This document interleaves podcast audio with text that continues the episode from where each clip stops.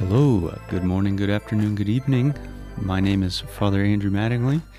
I am a Catholic priest in Kansas City, Missouri, and this is a podcast where I post homilies and random other stuff that I might teach or speak about. Hope you find something useful and maybe even inspiring. God bless you.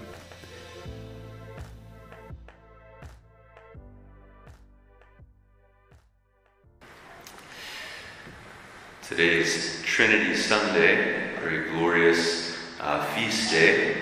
And just briefly, the, the logic of why this feast day falls when it does is that we're sort of at the conclusion in the liturgical year of God's full revelation of Himself as the Trinity of Father, Son, and Holy Spirit. So if you think back to Advent, the start of the liturgical year, in a way you could say that part of the focus in the season of Advent is on the figure of God the Father throughout the Old Testament, sort of preparing the way to send His Son. And then at Christmas we have the revelation of the second person of the Trinity in the Incarnation. The Son takes on flesh, comes to earth, and then throughout Lent and Easter, all the way up to the Ascension, we focus on the second person of the Trinity, the Son. And then finally, last weekend on Pentecost, is the revelation of the Holy Spirit, the third person of the Trinity. So logically, at the conclusion of this whole cycle, the Church places a feast to help us meditate on this glorious reality of God revealing Himself to us as Father, Son, and Holy Spirit. It's the highest mystery of our faith. It's the one you could argue that's most worth contemplating. And oftentimes I think we're a bit intimidated to sort of study about the Trinity, to sort of contemplate the Trinity, like, oh, it's, it's too complicated, it's too complex. But, but I would urge you, with all the force of my being, to, to meditate on this reality of God as Father, Son, and Holy Spirit. Even the most uneducated saints were given lights by God in their prayer to, to, to know Him as Father, Son, and Holy Spirit in, in, in deep and profound ways. So we should spend some time in our prayer reflecting on this reality. We should study the Catechism section on the Trinity. Um, there's nothing more worth thinking about in this life than the nature of God Himself. Um, but today, in a special way, I, I want to kind of reflect with all of you on how the human person, made in the image and likeness of God, means that within ourselves we are going to reflect God's inner life, if you will, as Father, Son, and Holy Spirit in different ways. And there are many different thinkers throughout church history that have reflected on the question how does the human person image God as Father, Son, and Holy Spirit? There's what's sometimes called the, the social analogy, uh, or, or, or more simply put, just marriage. Marriage in a special way is an image of the Trinity. Won't go into that. There's also something that was developed in a particular way by St. Augustine in the early church, which is often called the psychological analogy of the Trinity. I'm not going to go into that either. It's very beautiful and wonderful how sort of the soul and the activity of the soul images God as Father, Son, and Holy Spirit.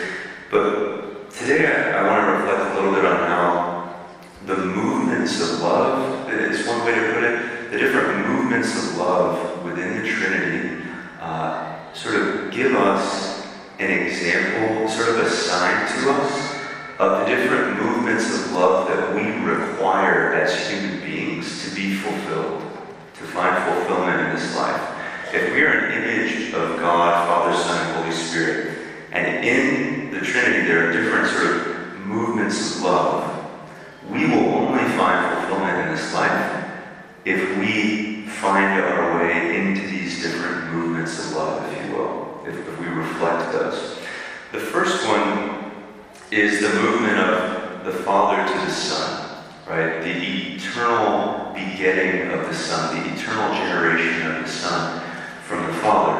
And you might call this movement of love sort of a self-sacrificial love, self-donating love, self-gift.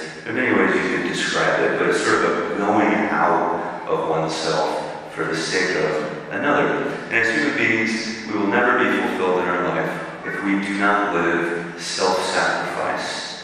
This is a necessary component for us to, to find fulfillment and stuff. We must go out of ourselves for another. And I think this this is probably the movement of love going to describe that's sort of most obvious to us. Um, and yet, in the world today, um, so many people, maybe even without realizing it, buy into the idea that for me to be happy and be fulfilled, I have to sort of like just think about myself all the time. I have to just do things, you know, sort of collect different sources of happiness to grasp at this, to grasp at that. Um, it doesn't work. It, it, doesn't work. We have to sacrifice ourselves um, in order to to be fulfilled. Uh, Vatican II's um, document, uh, Gaudium et Spes, uh, has a line that, um, that John Paul II would quote in almost every single document that he wrote, which is that um, man only discovers himself in a sincere gift of self. He would quote that constantly. Man only discovers himself in a sincere gift of self. Right? We, we, need to, we need to remember this. And I give a little hint on how to sort of practically maybe put this into effect a little bit, um, which is do your best throughout the day to, to keep tabs on your thoughts and ask the question when you get to the end of the day, how much were my thoughts centering around me? And how many of my thoughts were centering around God and others? It's a good indication of whether we're really living this self-sacrificial love. It's a great quote I just ran across the other day from um, St. Josemaria. He, he says, May you acquire the custom of concerning yourself every day about others, and give yourself to the task so much that you forget you even exist. well, that, give yourself to this task of, of, of, thinking about others so much throughout the day that you forget you even exist. Right? This, this going out of ourselves, the self-sacrifice is, is absolutely critical. And this is sort of the movement of love, if you will, from the Father to the Son. When we look at the Son returning this love to the Father, there are kind of two pieces here that, that we need to imitate to be fulfilled as, as human beings. The first is that we have to we have to be willing to receive love from God and others. This is the first thing that the Son does is he receives the love of his Father. And it sounds pretty simple, but there's actually a, a big part of our hearts that, due to pride, doesn't want to just receive gifts and love from God and other people. We want to be self-sufficient. We, we don't want to acknowledge that like certain things in our life are pure gifts. We want to stay wrapped up in this sort of logic of I have to earn everything, I have to do everything myself. Right? This is definitely sort of an American mindset. And we have to escape from this. We have to escape from this. We have to, we have to sort of put ourselves into a mode of receptivity, particularly with God, and just sort of acknowledge and gratefully receive everything given to us. This is very important. Um, last year, right before COVID started, I had the chance to travel with a few friends to, to Paris France, and we were staying with this kind of community of young adults that do street evangelization. We are sort of kind of checking it out. And, and I, we went out a couple nights into Paris. This is literally like two weeks before COVID, like everything shut down, so it's very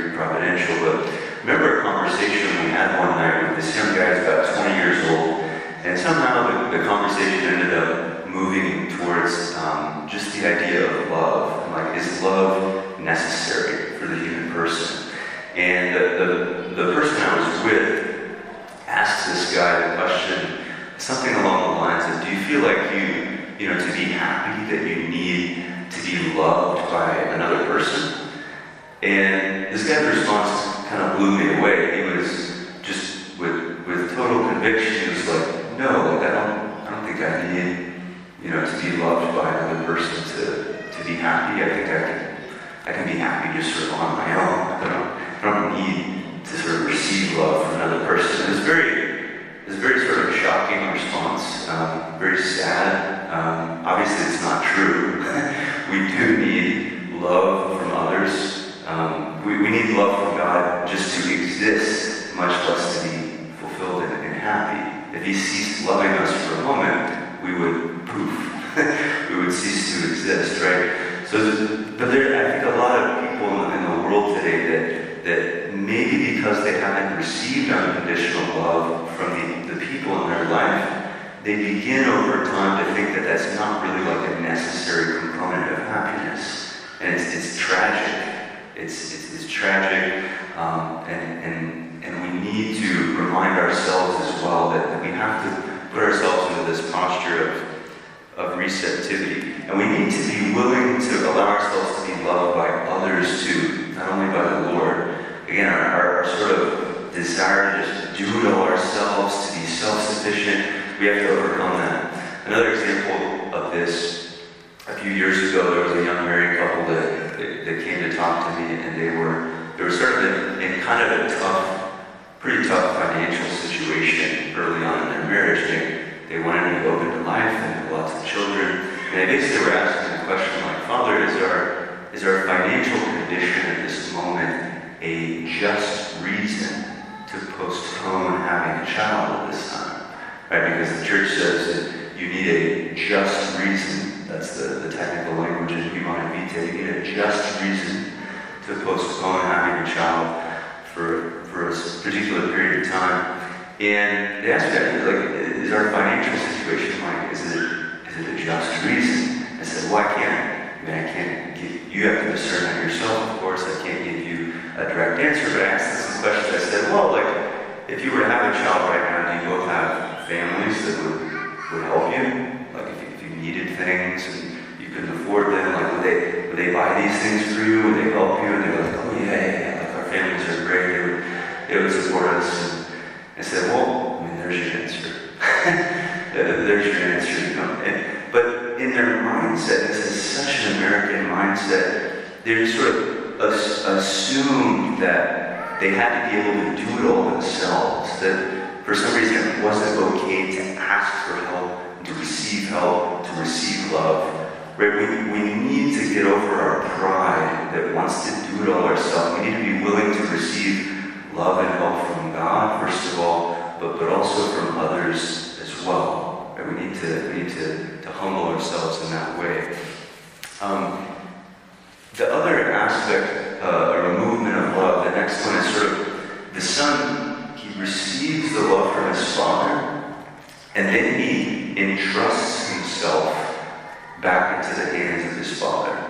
We see this in a very powerful way on the cross, where sort of God the Father leads his son to this ultimate sacrifice, and Jesus, in the midst of terrible pain and suffering, still entrusts himself vulnerably and completely to his Father. He says, Father, into your hands I commend my spirit. Right? Into your hands I commend my spirit.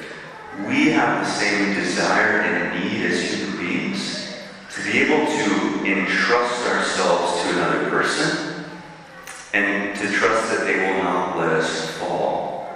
Obviously, this first of all takes place with God. We have a deep need in our hearts to place ourselves into God's hands and trust that He will not let us fall. We also have this, this need with, with other people in our life. Notably, those of you who are married, this is what marriage should be all about. The, the, the confidence to place yourself in the hands of your spouse, trusting that they will not let you fall. And the way we entrust ourselves to another is vulnerability. We have to be willing to expose ourselves to open our hearts wide, to even expose the parts that we're not proud of, and, and to then be received by, by the other person. We have this deep desire as a human being to be known.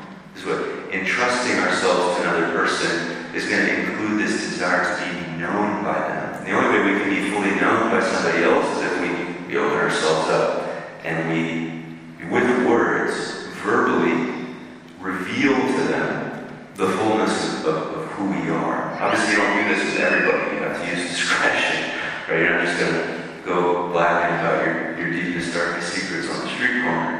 But we, we have a, a, a desire and a need to be known by another fully. Again, first with God, but then with others.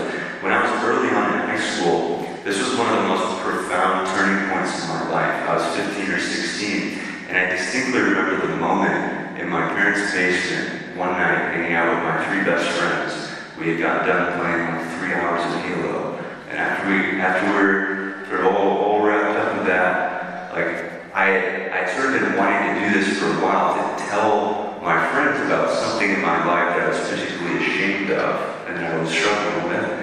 And I finally got the courage to just get it out. And man, like the next 24 hours was like on cloud nine, right? I, I made myself known in a new way to my friends. They had received that. They still loved me and accepted me. And just being known in that way took the friendship of, of all four of us to a much deeper level. And so for all of us in our life, we have to overcome our fear, which we all have, of this vulnerability. We need to be willing to expose our hearts to God in prayer and, and, and to the closest people of our life. We won't be fulfilled um, without it. The last movement of love, if you will, in, in the Trinity, we have this self-sacrifice, we have to receive love, we have to entrust ourselves to another through vulnerability.